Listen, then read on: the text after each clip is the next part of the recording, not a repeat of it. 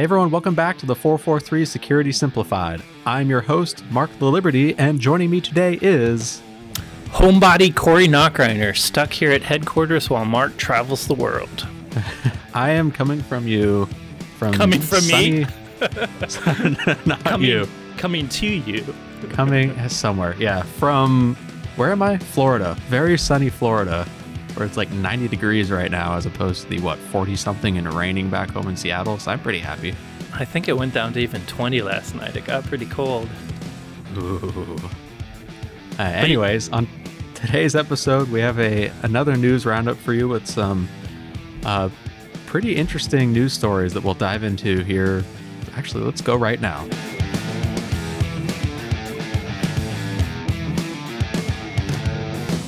So today, uh, we are going to have a bit of a news roundup with three pretty major news stories that just came out recently. And with that, let's go ahead and jump right in on the first one, which is just this last week.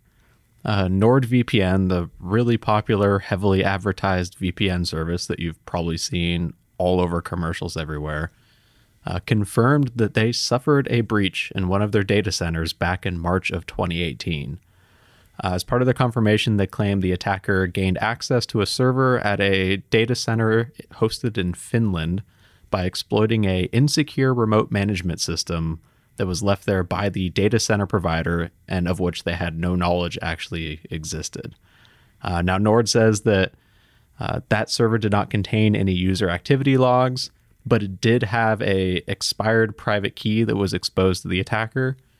Um, we've talked about cryptographic keys a few times on this podcast, I think, uh, right, Corey? But we should probably uh, hit it real quick one more time. Um, so, VPNs rely on what's called public key cryptography, where there's a private key that's supposed to be kept secret by a server and a public key that it advertises out for clients to verify the authenticity of the server, to verify that the server is who it claims it is.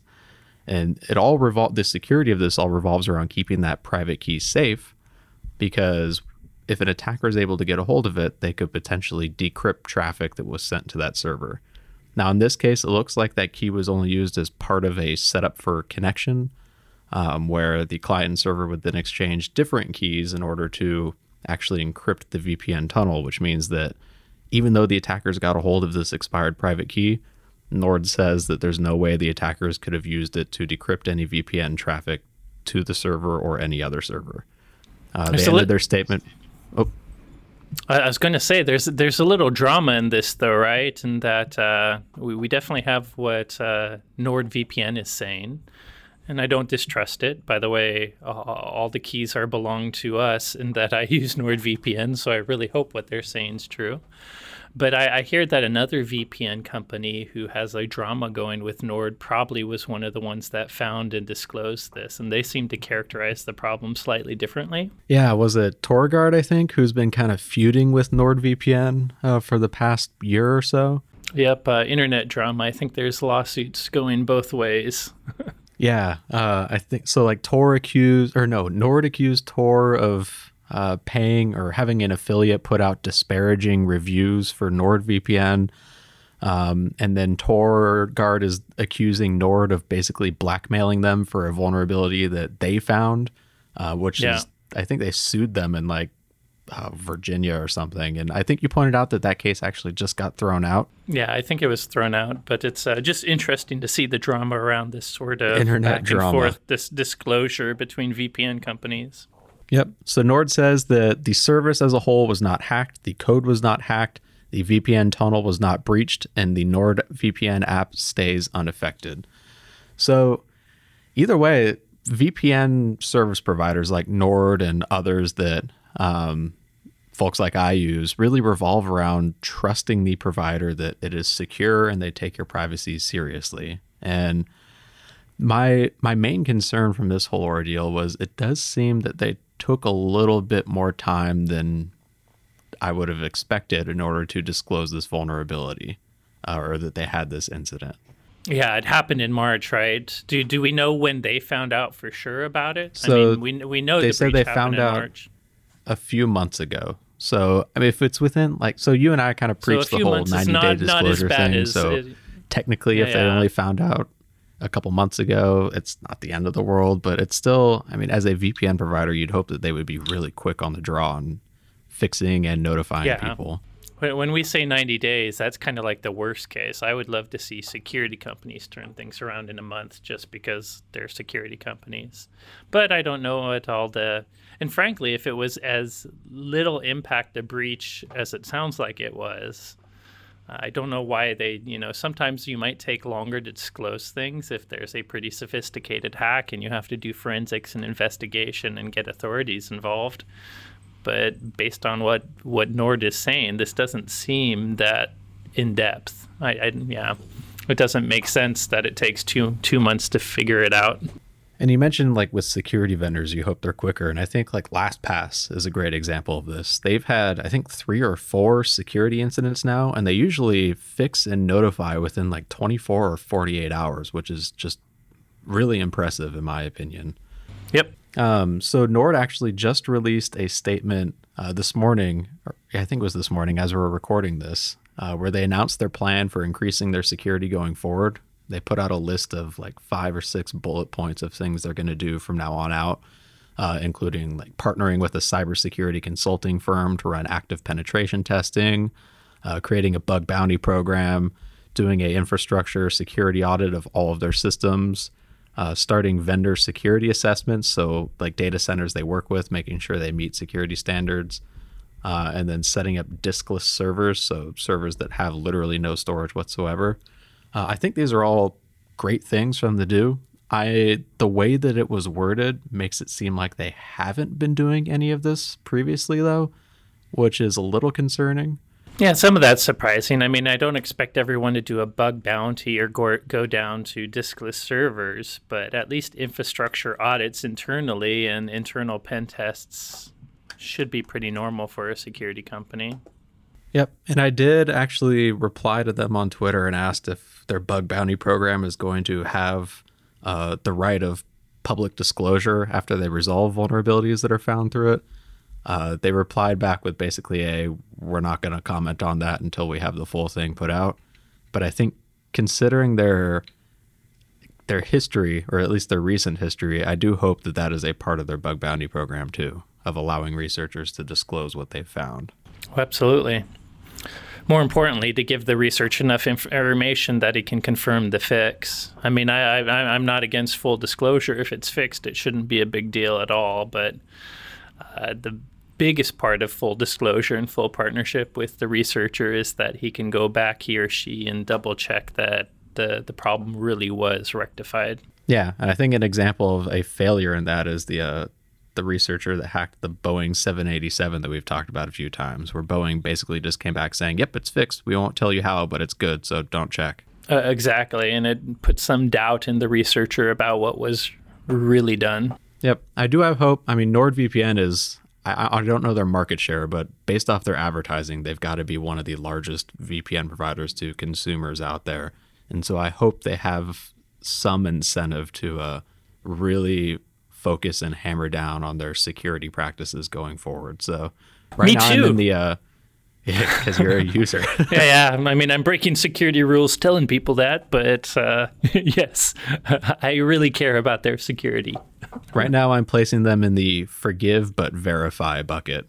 So once they've actually started these security programs, hoping that they hold accountable to them. But I'm, I think you and I are ag- in agreement on this that a security incident like a breach or whatever it happens and it shouldn't be the death of a company as long as they respond to it appropriately and take steps to make sure it doesn't happen again. Yep, agreed. So let's move on to our next news topic, which is another uh, really interesting one where uh, it's kind of a continuation of something that we chatted about back in May of this year when uh, WhatsApp, the messaging application, disclosed that they had a code execution vulnerability in its application that allowed attackers to basically use the application in order to install malware on targeted phones. Um, they claimed around 1,400 individuals were targeted by this exploit, including many human rights defenders and journalists, uh, because this vulnerability was discovered by uh, a group that we've talked about a few times too, the Israeli company NSO Group, who license out basically vulnerabilities and exploits to government agencies to uh, use against individuals of interest. Uh, like, for example, NSO Group was also responsible for helping the FBI get into the encrypted iPhone of the San Bernardino shooter a few years ago uh, after Apple refused or actually could not help because of the encryption. Uh, now, NSO claims that when it licenses its technologies, it only gives them to authorized government agencies for the sole purpose of fighting crime and terror. Uh, but as we've seen in a few examples, not just from them, but other agencies, fighting crime and terror can also go into privacy rights for just people that governments don't like and want to monitor. Um, but so the update on the story is uh, NSO has always always claimed that they don't actually operate the systems that exploit these vulnerabilities in actual active attacks. They say that they uh, rigorously license and vet uh, intelligence and law enforcement agencies, and then hand over the basically the vulnerabilities to them to carry out with however they see fit. Um, which is, in my opinion, a bit of a it's a really fine line, uh, I think. And in this case, I don't like it. I think these guys are gray market folks. I I, I also don't really like uh, uh, nation states kind of, uh, as you know, uh, stockpiling zero day or buying zero day. I think it's uh, long term is going to hurt them. But groups like this that actually cater to both sides, I don't know how government would trust this group knowing that they're not just selling to them, but other governments as well. I wonder if it's. I mean, I assume they probably don't trust them, but if they're the sole proprietor of a lot of these really sophisticated attacks or zero day vulnerabilities, they might not have a choice but to partner with them and buy from them. It is a it's a really interesting and concerning market though having private companies that are finding flaws and selling them to nation states basically to launch attacks. I think there's too much opportunity for corruption personally. Uh, yes. And Not I that think there was we, we should corruption in there's government.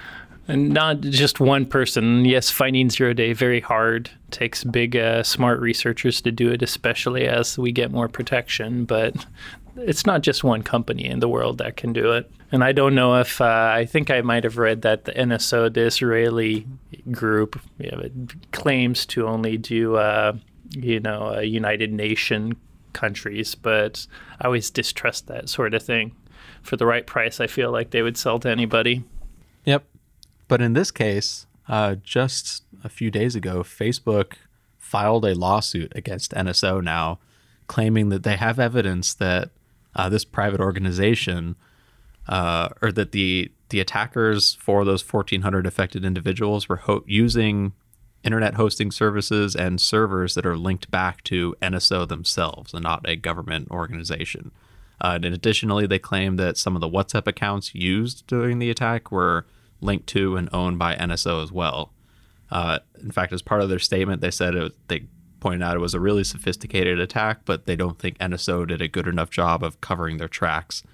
And so now they're suing the company themselves, which is, I mean, it seems like this was bound to happen at some point in time uh, because it is a private organization basically helping out with cyber attacks, and eventually someone's going to get after them. And Facebook obviously has the lawyering power to do it. It kind of goes against NSO's claim that they get the government to they, they sell something and then let the governments use it how they will. I mean, if their servers are involved, obviously it's not just the government using it as they will. Yeah, I mean to play devil's advocate, which I really hate doing in this case. Uh, my theory could be that, I mean, obviously while they're trying to discover and like find the vulnerabilities and their impact, they have to use their own systems for that, which might not be linked to actual attacks against individuals. Uh, but like according to this lawsuit, it sounds like that that isn't the case, and they were directly involved in the actual attacks against these 1,400 folks that were affected by it. Well, guess what? Even launching a test attack is against the law. You know, penetration testing, if you were just port scanning or, or, or looking passively at the data you got from WhatsApp, that's one thing. But if you're launching any kind of even proof of concept attack with no real idea of taking advantage of it, just testing it, if it's unauthorized against WhatsApp servers, that's against the law. yeah. And that's even why like bug bounty programs have to be really um, strictly laid out on what's in scope and out of scope. And it's still a, a kind of a risky proposition because there is the chance that an organization will go after you if you uh, stumble into out of scope servers and systems when you're doing penetration testing as a researcher too. Yeah, and anything that's touching a live web app is a lot more risky than uh, a black box local app. You know, you can buy an app and penetration test it all you want in a local lab, but once you send proof of concept, you know, whatever it is, a web application attack against a real running web app, no matter what you're trying to do with it, that is kind of unauthorized access to somebody else's system. It is like you expose the risk of, uh, or you have the risk of exposing unsuspecting user private information. Uh, there's the chance that whatever vulnerability DDoS you're hitting it. could, yeah, DDoS the or, or just Or DOS, service the system. Yeah. I mean, who knows? Maybe they're testing for multiple devices, so it's technically a DDoS. Yeah, but it could. You knew what I meant. Exactly. you could But there are- accidentally crash something that you don't want to crash, and there goes production. Exactly. There are genuine risks when it comes to vulnerability research. Um, even in the white hat case, I would definitely not label NSO as white hat hackers. It's not like they're finding vulnerabilities to then work with Facebook to try and resolve. They're finding them to then sell on basically uh, back channel markets to government organizations, which is pretty far from the, the white hat ideals. But becoming pretty norm. One of the the DEF CON or was it Black Hat talks I went to was basically a researcher telling how to do this, how to get the government customers, and what different zero day was about, and and the best way to actually go about this. So, unfortunately, I'm that's why I say it's kind of a gray hat to me.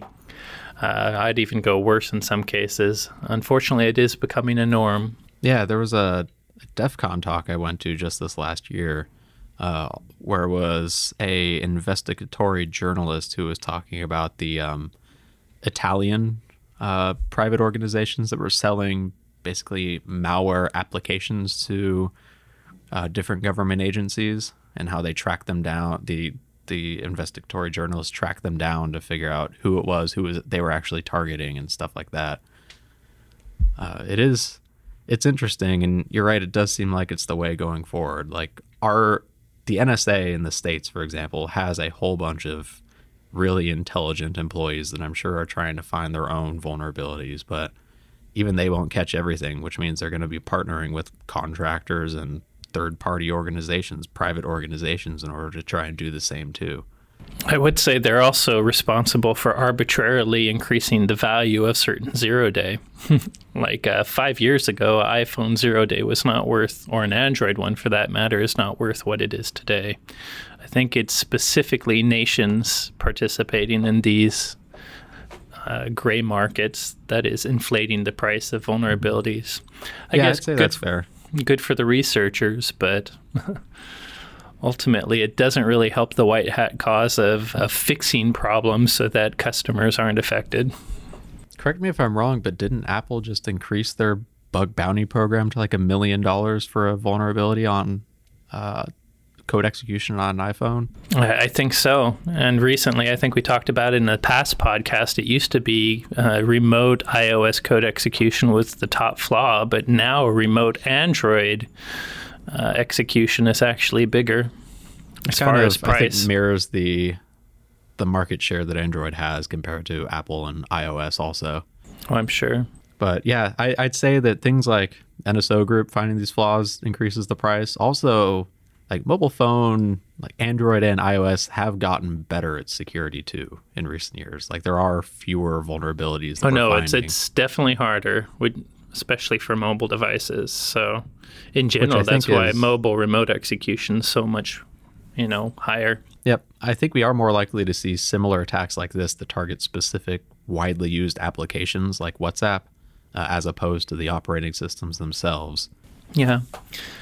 Seems silly to me though, because as soon as a bad actor knows that a public application like WhatsApp is an issue, they're just going to move on to something else. Speaking of moving on to something else, uh, we've got Segue. another that was the most ham-fisted segue I think I have ever done. Uh, but let's move on to the next news story now, which also just came out uh, just today as we're recording this right now. So, the governing body in the country of India that's responsible for overseeing their nuclear power plants uh, just confirmed today that attackers have managed to install malware on one of their systems in early September.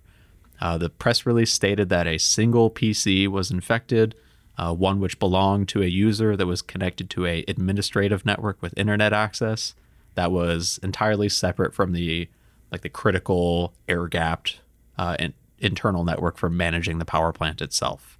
Uh, they said that the attack used malware to access a domain controller account um, and then other researchers have actually linked this malware to the D-Track malware that North Korean hackers used to target Indian ATMs earlier in September. Um, one really interesting thing from this, though, was this press release was kind of forced today uh, because researchers actually found the malware itself uploaded to VirusTotal. And as they were looking through it, they found that it was uh, stealing information and then sending that mined information to a manually connected network share using a hard coded credential pair uh, with the username KKNPP, which they which translates to or is a acronym for the oh man, I'm going to ruin this. Uh, Kadunkulam Nuclear Power Project, which is basically the the organization in charge of this plant. And after this, like they point out, oh, uh, the researchers after they linked it to the power plant, the uh, Indian government actually denied it until three days later, which is today. And I thought that was a really interesting thing where when you upload a when you upload malware to VirusTotal, you're usually trying to see if it's malicious or what catches it or whatever. But it is it can actually expose the fact that your organization has had a security incident. Like there's been a few examples previously where organizations have been called out because of the metadata that's included with that file upload uh, where you can trace it back to whoever the original uploader was. So there is a bit of a like if you're trying in your if you're in the early stages of investigating a breach and you haven't put out a disclosure yet, you could kind of like give a, a leak if you uh, upload the malware to VirusTotal, which is something people don't tend to think about. I don't think. Yeah, I'm sure it happens all the time. There's lots of hard coded strings. Besides that, it's uh, you're also leaking uh, the, the malware to other actors too. There's a lot of information sharing going on in VirusTotal. Yeah, I agree entirely. And so the Indian governing body says that it was isolated to that one administrative computer. It didn't affect any actual power plant systems.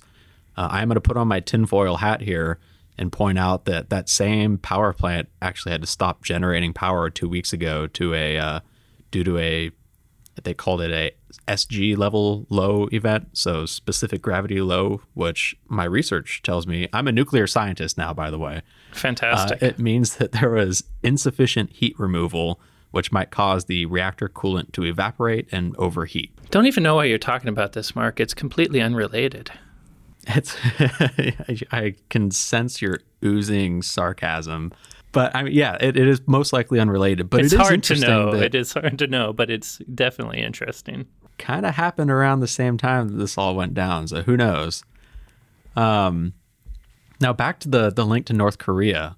So Kaspersky put out a report uh, last month, I think, about the ATM D-Track malware that North Korea's Lazarus Group was uh, spreading across Indian ATMs where they'd infect the ATM not to uh, spit out money like another news story that we saw recently, but to harvest information from those ATMs and connected systems.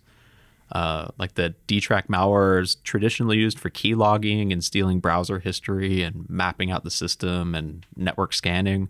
But in this case, they were uploading it to ATMs to also steal credit card data from cards inserted into those machines. And now researchers have linked this malware to this nuclear power plant incident as well. Uh, so also allegedly North Korea attacking it too.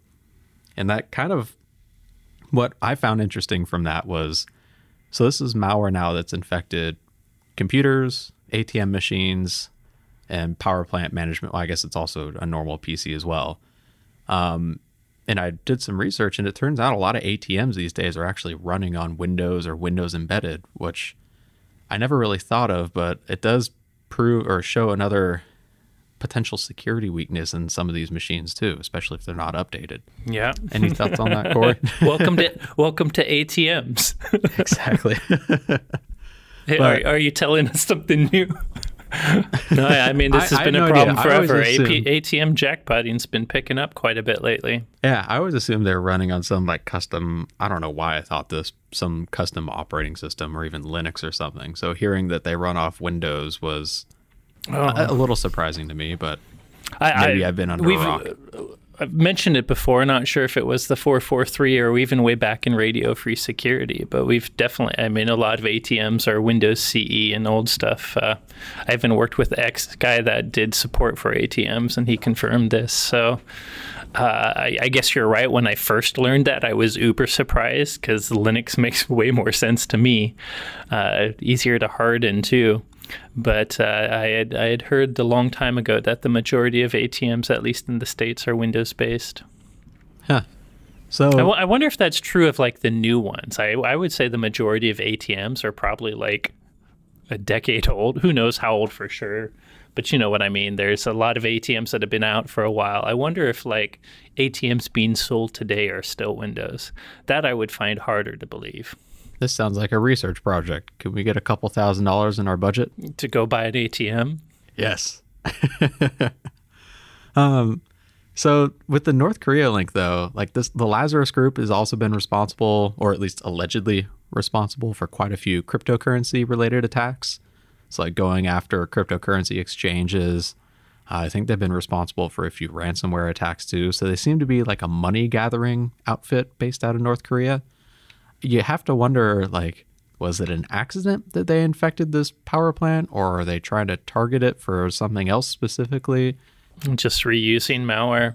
Because we've, I mean, there have been instances of attacks going after one thing, like ATM machines, that because they, of the operating system could hit other systems as well. Like even the the Stuxnet attack was going after a very specific end target, but it infected hundreds of thousands of computers on the way to get there too, because it was so virulent.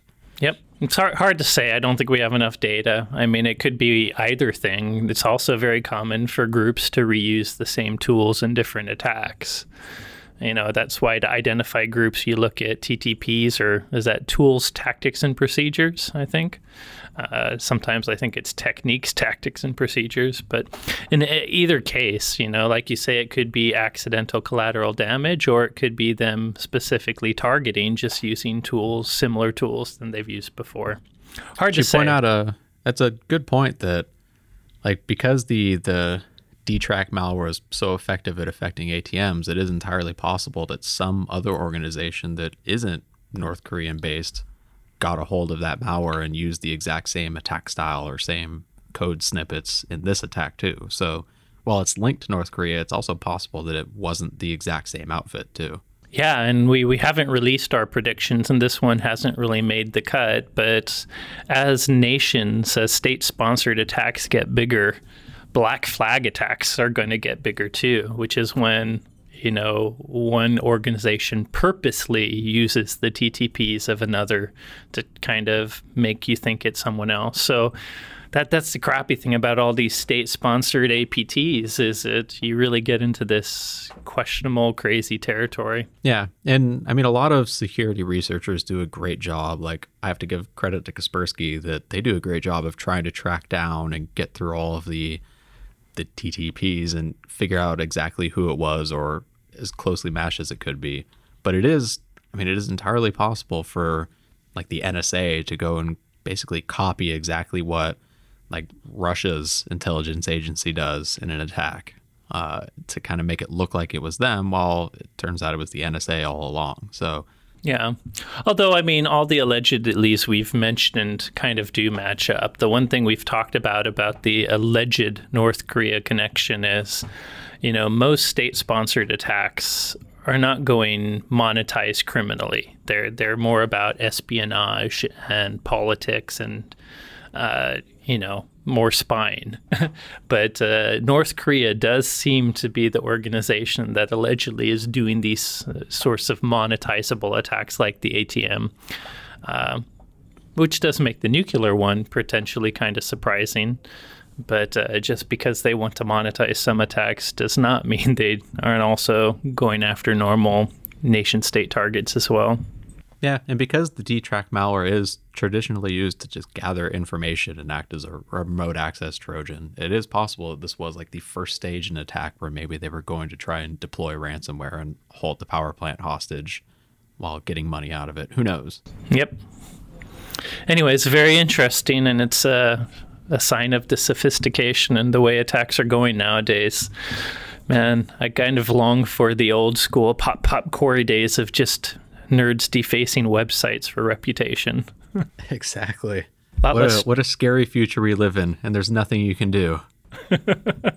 oh, we ended on our, our typical upbeat note. Just unplug your computer and you're safe from hackers and go live under a rock. Yeah. Make sure you have that bunker.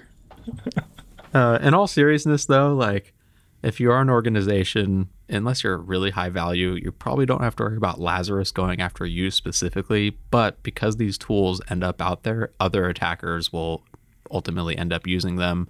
So you still need to make sure you have strong cyber defenses to protect yourself from these sophisticated attacks that spill over into unsophisticated hackers' hands. You know, and it's my turn to be devil's advocate. I think North Korea is the only exception to what you said. What you said is usually what I say about most state sponsored attacks, which is most businesses do not have to worry about these nation uh, attackers. They are typically not targeting you. And other than what I totally agree with, which is the technology evolution that they bring to normal cyber criminals, you don't have to worry about them. But I kind of questioned that with North Korea. Uh, allegedly, WannaCry was North Korea. Sony Pictures, a total private organization, was North Korea. Uh, so I North Korea is the one alleged threat actor that actually might go after private business and want to steal your money. And so there might be one direct way nation states will target private businesses. So I guess we're back to just unplug your internet and hope for the best. no, just just get good security. I think your advice still stands, which is the good news is nowadays as these threats get sophisticated, even easy to use mid market products have started to add more advanced and proactive threat detection uh, and response. So there are tools out there that definitely help. It's just we now live in a situation where they're no longer a nice to have. Spoken like a CTO of a company that makes those tools.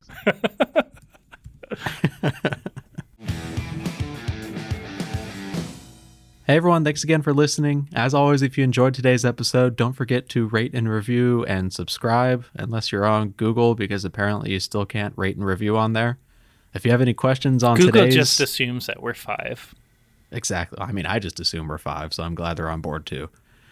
If you have any questions on today's topics or suggestions for future episode topics, uh, feel free to reach out to us on Twitter. I'm at XORRO underscore. Corey is at SecAdept and the both of us are at hashtag the 443 podcast. Thank you again for listening, and we will see you next week. Cheers. Okay, bye.